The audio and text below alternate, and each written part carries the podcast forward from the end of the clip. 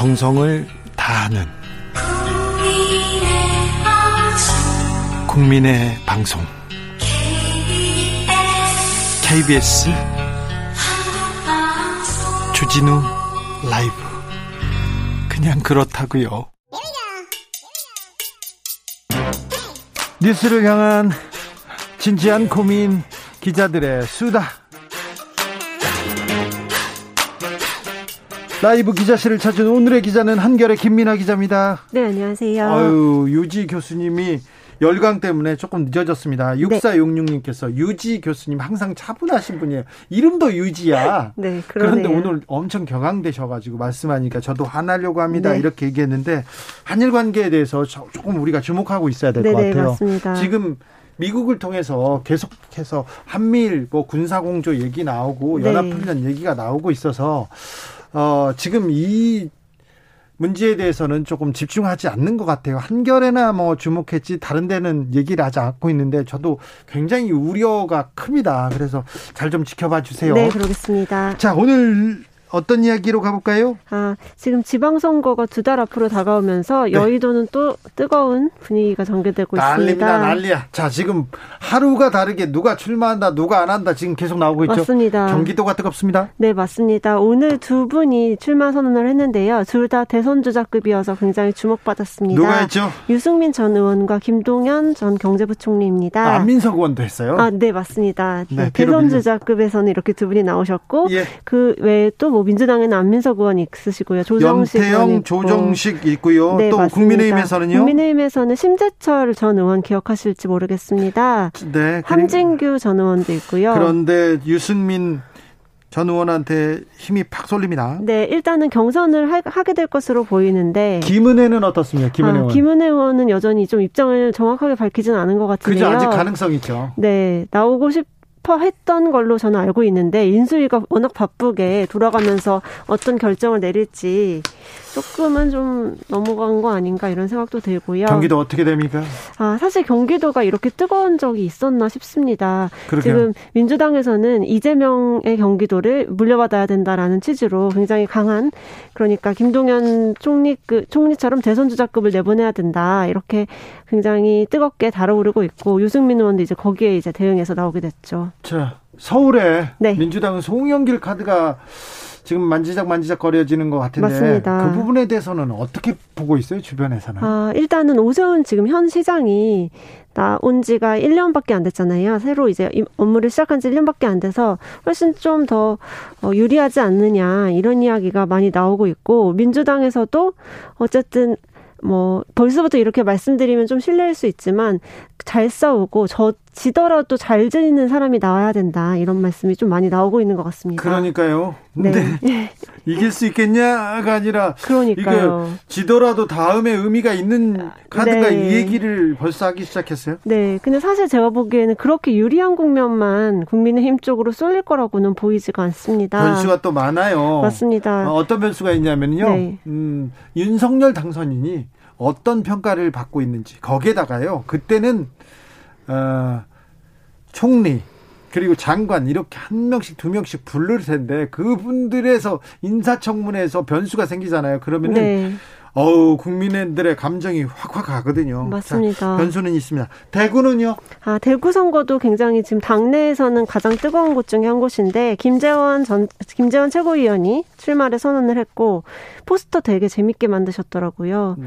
네, 그리고 홍준표 의원 오늘 또 유튜브로 출마 선언도 하셨고요. 여기에 진짜 네. 박근혜 복심이라는 네네. 유영하 변호사가 내일 출마 선언 기자회견을 예정하고 있습니다. 그럼 출마하네요? 네, 거의 출마로 이제 마음을 기우신 거죠. 내일 시당에서 기자회견 한다고 했는데 설마 출마 안 하면서 기자회견 하시진 않을 것 같으니까요. 그렇죠. 네. 네. 자, 굉장히 뜨거운 곳이고, 사실 이 지역은 그 최고위원회에서 감점을 어떻게 해야 되느냐에 굉장히 관심이 집중됐던 곳이거든요. 네. 홍준표 의원 현역 의원인데 그 자리 내려놓고 나가면 어떻게 되느냐 이렇게 비판도 많았고요. 네. 그래서 좀 그런 아주 치열할 경우 이 감점이 굉장히 이 쟁점이 될 것 같습니다. 네. 네. 네. 4185님.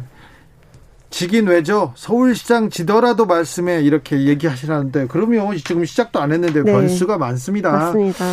자, 윤석열 당선인 요새는 조금 말을 줄이고 이렇게 움직이는 것 같아요. 어제는 바쁜다고 그 봉사활동하러 갔어요. 네. 이렇게. 네. 오늘은 또 청년 무역 관련해서 청년들의 단체들을 만나서 거기서 뭐 희망 쪽지 같은 거 읽으면서 청년에 집중한 행보를 보였는데. 근데 윤 당선인 이번 주에 지방 간다고 안 했나요? 아, 원래는 이제 박근혜 전 대통령 사저 방문과 네. 이제 맞물려서 지방 순회 계획을 짜고 있었고 다음 주쯤에 아마 지방 순회를 가긴 갈 것 같습니다. 그래서 그것도 좀 네네. 묘한 파장을 불러 일으키겠네요. 가서 맞습니다. 누구를 보는지, 누구하고 밥을 먹는지, 네. 누구하고 짠하는지. 뭐 저희가 이제 예전 기사를 되돌려서 많이 보잖아요. 그 인수위가 차려진 그 시간 동안에 지역을 막 현장을 다니는 당선인이 그렇게 많지는 않았던 것 같습니다. 그래서 어떤 그 의도로 어떤 것을 좀 방점을 찍으면서 다니느냐가 관심사인 것 같은데 네. 뭐 일전에는 울진처럼 산불 현장 갔었고 네.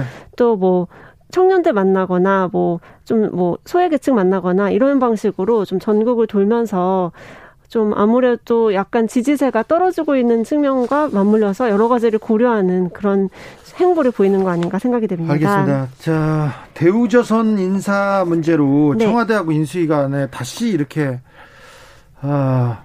좀 갈등이 커졌어요? 맞습니다. 오늘 조금 이례적으로 부대변인이 인수위 부대변인이 나서서 비상식적이고 모렴치하다라고 대우조선해양 신임 대표이사 선임을 비판을 했는데요. 네. 여기에 대해서 청와대도 바로 반박을 하면서 뭐 눈독들이 자리였느냐라고 이제 세게 맞받았죠. 네. 그래서 좀 일촉즉발의 상황이 전개되고 있는데 네. 사실 부대변인이 비판하고 부대변인이 맞받는 이런 구도거든요. 뭐 일단 그 인수위 쪽에서는 윤석열 당선인과 뭐 윤석열 당선인의 입장을 그대로 말한 것은 아니다. 인수위 네. 차원의 입장이다. 이렇게 조금 선을 긋는 모습을 보였습니다. 이명박 정부 시절에 대우조선해양에서 네. 천신일 씨라고 하죠. 천신일 씨 그러니까 이명박 대통령의 가장 가까운 사람이 네. 거기에 인사에 개입했다고 해서 거기에서 또 뭐 이권에 개입했다고 해서 검찰 조사들 받기도 했고요. 네네. 그런 사람들이 많았어요. 그래서 맞습니다. 얘기합니다. 네. 9279님께서 당선인 아니죠. 당선자입니다. 당선자. 시청자인가요? 시청인인가요? 그러는데 이게 말이 많았어요. 당선인, 당선자가. 네. 그런데 이명박 대통령 인수위 시절에 당선인으로 바꿔달라고 해가지고 그때 언론이 다 당선자가 아니라 당선인으로 바꿨었습니다. 네, 네. 참고하시기 바랍니다. 그래서 언론이 당선인으로 쓰고 있습니다. 그래서 김민아 기자도 저도 당선인이라고 네. 하는 거고요. 네, 기자들에서 한결의 김민아 기자 함께했습니다. 감사합니다. 네, 감사합니다. 교통정보센터 다녀오겠습니다. 오수미 씨.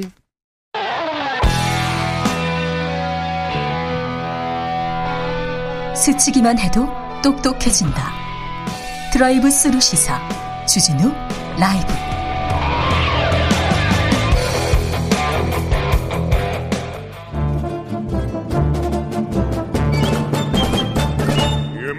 여기도 뉴스 저기도 뉴스 빡빡한 시사 뉴스 속에서 가슴이 답답할 때 뇌에 휴식을 드리는 시간입니다. 오늘도 맛있는 책을 만나봅니다. 책의 맛. 김갑수 평론가 어서 오세요. 네, 안녕하세요. 정선태 교수님 어서 오세요. 네, 안녕하세요. 네, 봄입니다. 봄인 것 같아요.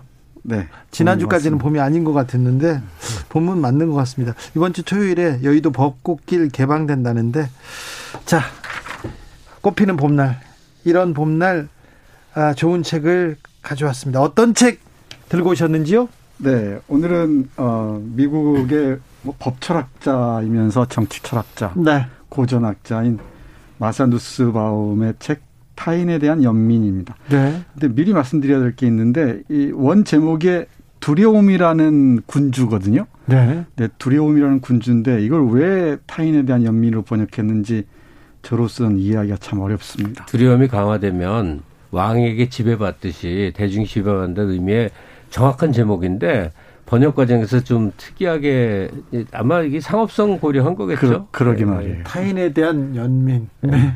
이건 이 책의 전체적인 의도랄까 테마를 왜곡하지 네. 않았나 싶어요. 아무튼 부제는 혐오의 시대를 우아하게 건너는 방법. 이것도 이상해요. 아 그래요? 네, 혐오의 시대를 우아하게 건너는 방법인데. 그 마지막 그러니까 한 챕터 제목이긴 한데 네. 거기서 끌어오긴 했는데 네, 우아하게 건너는 게 쉽지 않을 텐데. 그렇습니다. 그렇습니다. 네. 책으로 가볼까요? 이 책이 어떻게 나오게 된 거죠? 제가 간단히 좀 개요를 정선생님 말씀하실래요? 네. 말씀하시죠. 네, 개요를 말씀드리면 이 저자 마사 누스바움은 뭐 하버드 교수 엄청나게 유명한 철학자입니다. 예, 미국의 그냥 저명한 여성이에요. 그리고 그렇죠. 또 자신 출신을 꼭 설명을 하는데 백인이고 중상류층에 이제 잘 자란 사람인데 네. 그 서방 세계 이제 민주주의적 가치 있잖아요. 뭐 차별 가령 뭐 장애인이다, 여성이다, 이민자다, 성적 소수자다. 이 사람들이 그 억압 대상이 아니라 그 사회 다양성을 위해서 함께 서로 보듬고 살아서 오늘날 20세기에 이제 현대 민주주의의 여러 이제 열매가 맺어졌다라고 믿는 게 일종의 상식인데 예. 그 상식이 점점 도전을 받는 거예요. 네. 그런 배려 때문에 우리가 손해 보고 있어라고 느끼는 사람들이 미국 사회에 계속 생겨나는 거예요. 네.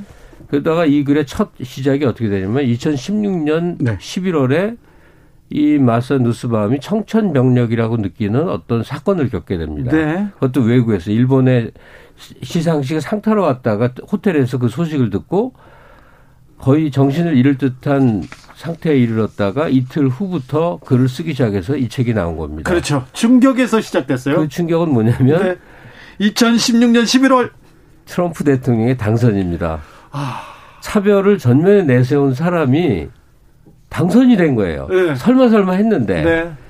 그때부터 느끼는 여러 가지 복잡한 감정을 매우 다차원적으로 써내려간 그 충격을 네. 충격을 이 지식인은 책으로 만들어냈습니다. 그 기억하시겠지만 트럼프 대통령 당선 당시 문제가 됐던 게 이른바 러스트벨트를 중심으로 한 백인들 네. 그러니까 블루칼라 백인들의 분노, 두려움을 자극했다고 얘기하죠. 그러면서 네, 이민자에 대한 혐오, 차별, 막 장벽 세우겠다, 말도 안 되는 얘기, 인종차별 계속했지 않습니까? 그 정당화했잖아요. 네. 거기에서 이 두려움을 민주주의 위기구나라고 느꼈던 모양이에요. 그 예.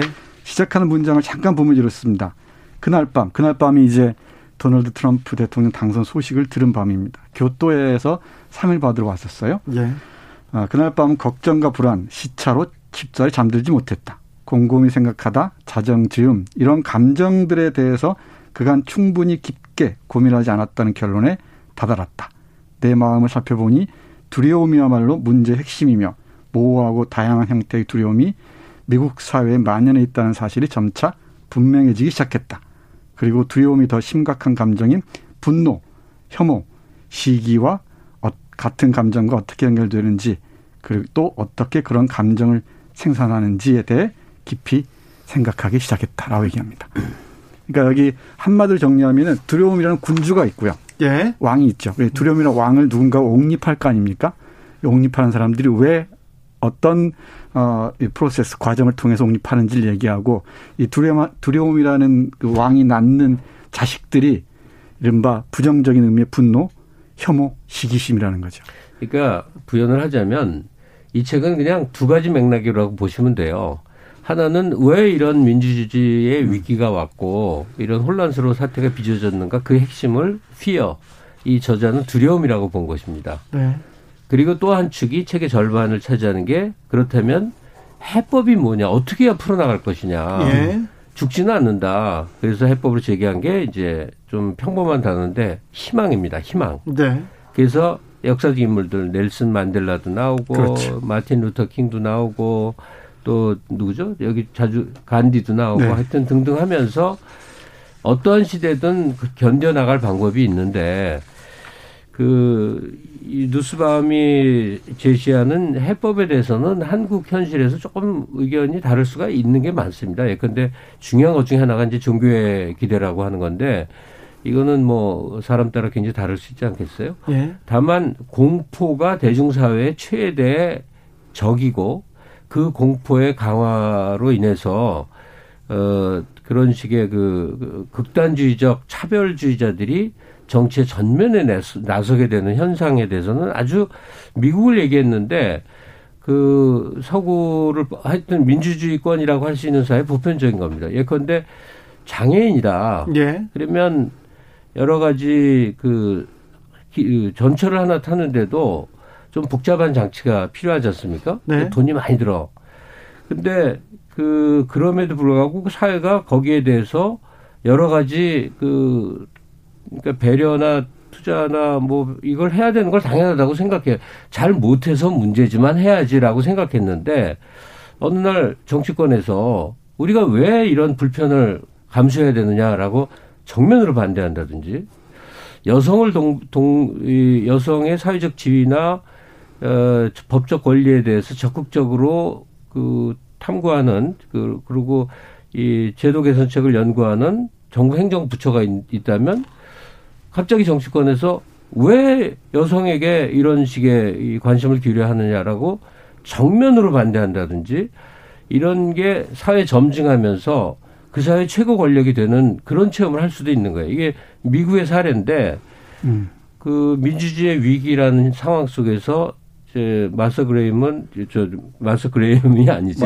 마사 누스바움은 자신의 개인적 공포를 포함해서 현실적 진단을 아주 하나하나 이렇게 실감나게 해나갑니다.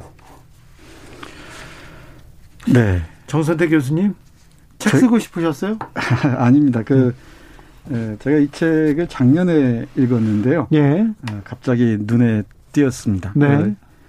그리고 올해 그 대선을 거치면서 우리 사회의 이 혐오나 차별 그 부정적인 감정들이죠. 네. 이 감정들이 일종의 정치적 위기 또는 민주주의 위기로 치달을 수도 있겠구나라는 생각을 했어요. 네. 그러니까 마사 누스바움이 하나의 그 해법으로 제시하는 게 공정한 사회 또는 뭐 포용적인 사회, 공정한 분배 이런 얘기를 많이 하는데 좀 더 더불어 사는 이 연대의 감정, 긍정적인 감정이 확산돼야 할 텐데 네. 이 정치인들이 앞장서서 부정적인 감정들을 확산하고 그걸 정치적 자산으로 삼는 게 우리 대선에서도 그런 네. 게 많이 보였죠. 유용하지 그러니까 않나 싶었어요. 그 이제 공포와 희망 두 축으로 얘기를 했습니다만 그 공포를 자극하는 여러 요인 중에서 네.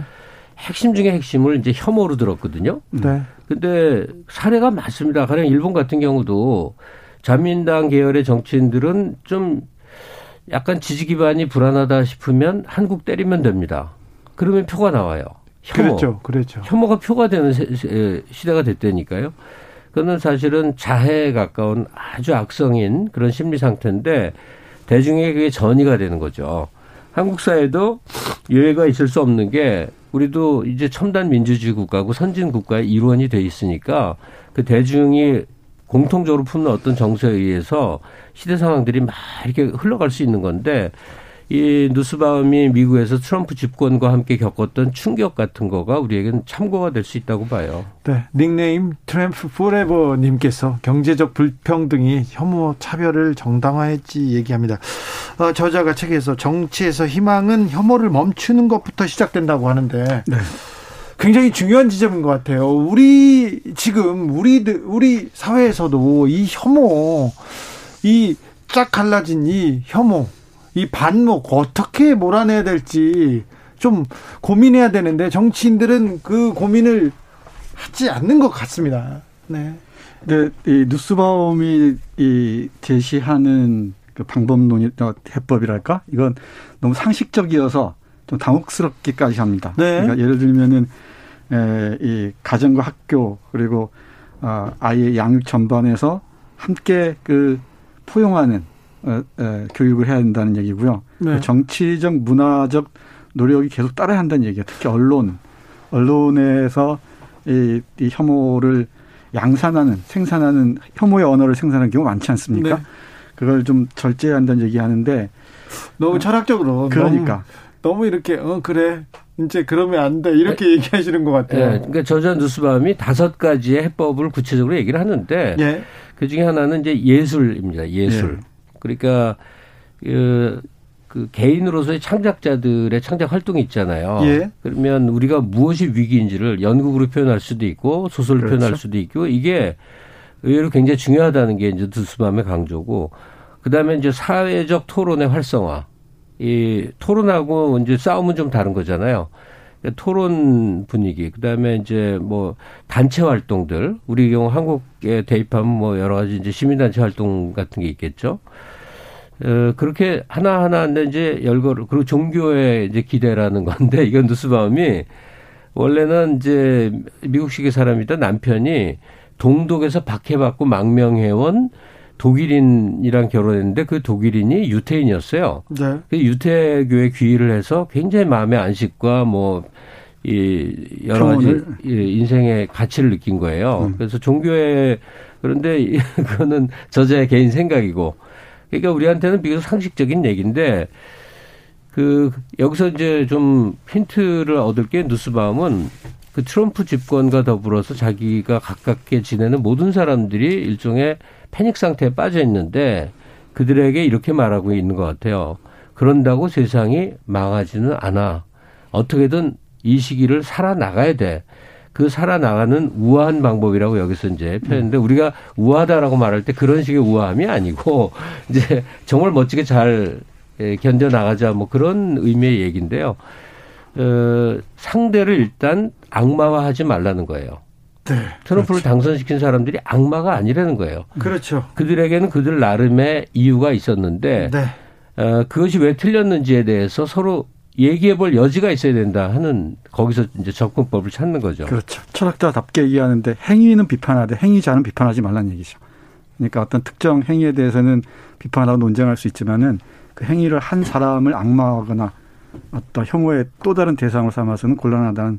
근데 이 누스밤 책 읽으면서 제가 뭘 느꼈냐면, 과거는 이제 이 서구권 철학자나 무슨 저술가들이 그 미국 사회 문제점, 뭐 서방 사회 문제점 얘기하면 약간은 남의 일처럼 보였는데, 네.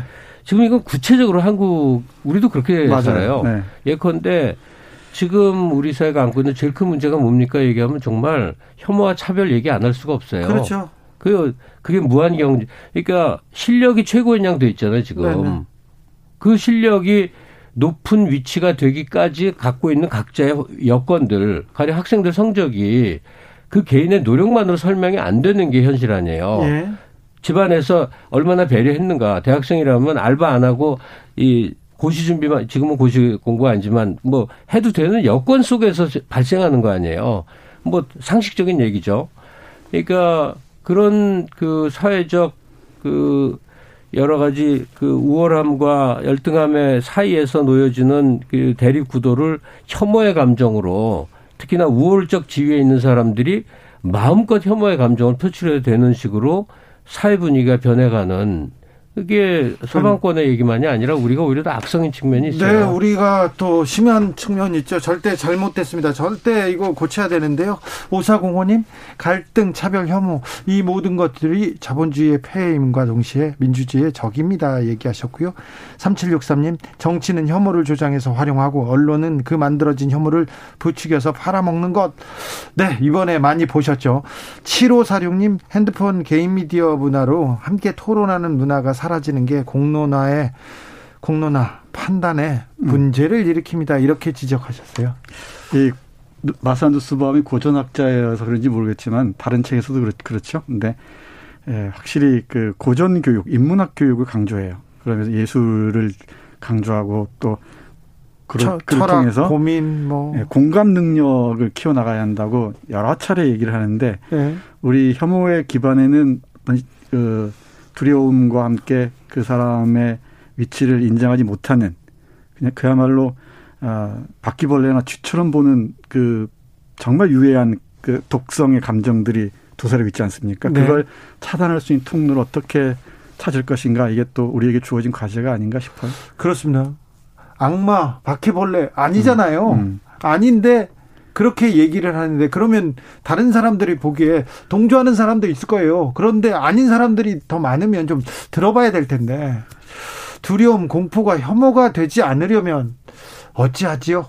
어찌해야 됩니까? 아, 정치의 역할이 정말 저는 중요하다고 생각해요. 이 정치하는 사람들이 말 하나하나 조심해야 되고요. 네. 그리고 말로만 통합이나 이런 뭐 연대를 얘기할 게 아니고, 네. 구체적인 뭐 정책이나 방향성 제시를 통해서 우리가 함께 더불어 잘 살아갈 수 있는 방법이 무엇인지를 고민해야 되지 않을까 싶습니다. 그렇지 않으면 코로나 바이러스보다 더 무서운 이 감정, 유해한 감정 바이러스가 우리 사회를 비틀거리 할지도 모르죠. 그러니까 주진우 씨가 지금 어떻게 해야 합니까? 라고 하는데, 이 저자, 뉴스바움의 입을 빌어서 얘기를 하자면, 저자가 이제 직접 그렇게 표현한 건 아니고 제가 해석을 한 건데, 그 혐오 발언으로 이제 관심을 받거나 인기를 얻는 그런 대중적 존재, 특히 정치적 존재들에 대해서 공개적으로 얘기를 해야 된다는 거예요. 네. 이것은 문제가 있는 거 아니냐. 잘못됐다고. 토론해야 되고, 네. 잘못했다고 말하고, 그런 그 활성화된 사회적 토론이 점점점 축소돼 간다면 그 혐오와 차별이 굳어지고 그것은 모나키, 두려움이 만들어 놓는 이 왕정, 왕의 지배를 받게 돼서 그럴수록 대중들은 점점 수동적이 되고 더 강력한 지배력에 대한 복종. 복종으로 이제 딸려가게 되는 그렇게 된대요. 이 메커니즘인데 점점 더 강력한 파워를 요구하게 된대요. 그러니까 혐오주의자가 득세를 하게 되면 네. 혐오를 절충하는 게 아니라 좀 더 강한. 아니요. 예. 지금도 마찬가지잖아요. 양쪽으로 갈라져서 더 세게 욕하는 사람들, 더 크게 소리치고 더 많이 욕하는 사람들한테 사람들이 열광하는 그런 측면도 보이지 않습니까? 맞습니다. 예. 맞습니다. 이게 사실이든 아니든 중요하지도 않아요. 어쨌든 혐오 주장이 표가 되는 세상이고요. 네. 돈이 예. 되고요. 어떤 사회적인 공론장에서 이런 그 혐오를 조장하는 발언에 대해서는 그야말로 어떤 가차없는 뭐랄까요 비판. 네. 그리고 반복되지 않도록 하는 게 중요할 것 같아요. 그럼요. 절대 안 됩니다. 정치인이 혐오를 조장하다니요. 그리고 또 언론에서 그렇다니요. 유튜버들이 혐오를 조장해서 혐오로 돈을 벌고 있어요. 맞아요. 혐오로 표를 사고 있고요. 이거는 좀 안 됩니다. 김현우님 책에맛 코너에서 항상 많이 배웁니다. 꼭 다시 듣습니다. 얘기하셨습니다. 빠친코가 전 세계적인 인기를 얻습니다. 우리가 책의 맛에서 봤는데, 근데 일본에선 빠친코가 들어올까봐 엄청 전전긍긍하고 있더라고요. 오징어 네. 게임은 네. 별로 주목받지 못했는데 한 사람 본 사람들이 열광적으로 반응을 하면서 갑자기 확 이제 떠오른 거고요. 네. 빠친코는 지금 현재 반대입니다. 평단 언론이 엄청나게 주목을 해갖고 네. 기사를 쏟아내고 있고 다 찬사인데. 작품 성과는 이게 전작을 우리가 좀 넷플릭스는 많이들 가입했는데 네. 애플은 이게 좀 어렵죠. 아무튼 일본에서 굉장히 두려워하고 있대요. 네. 아, 근데 한국 사람들의 시선으로 한국 사람들 뭐 그 이민자니까 미국에 있는 제3자의 시선으로 담담하게 얘기했는데 이게 사실을 얘기하고 있어서 일본 사실 왜곡만을 하던 일본 사람들이 볼까 봐 일본에서는 좀 두려워하는 것 같아요. 네. 그 우리 작년에 이 시간에 얘기를 했었죠. 네. 근데 이 이민진이라는 1.5세대 한국 작가가 네.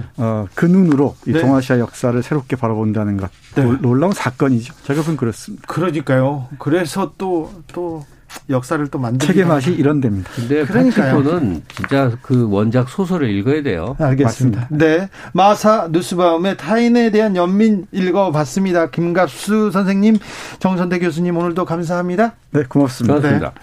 아, 빠친코 저희 청취자들은 다 읽어서 굉장히 또 깊이 있는 이해로 드라마를 보실 것 같아서 좋습니다. 주진우 라이브 여기서 인사드리겠습니다. 오늘 돌발 퀴즈의 정답은 이란이었습니다. 이란. 네. 저는요. 4월에 뵙겠습니다. 4월에. 내일 오후 5시 5분에 돌아오겠습니다. 지금까지 주진우였습니다.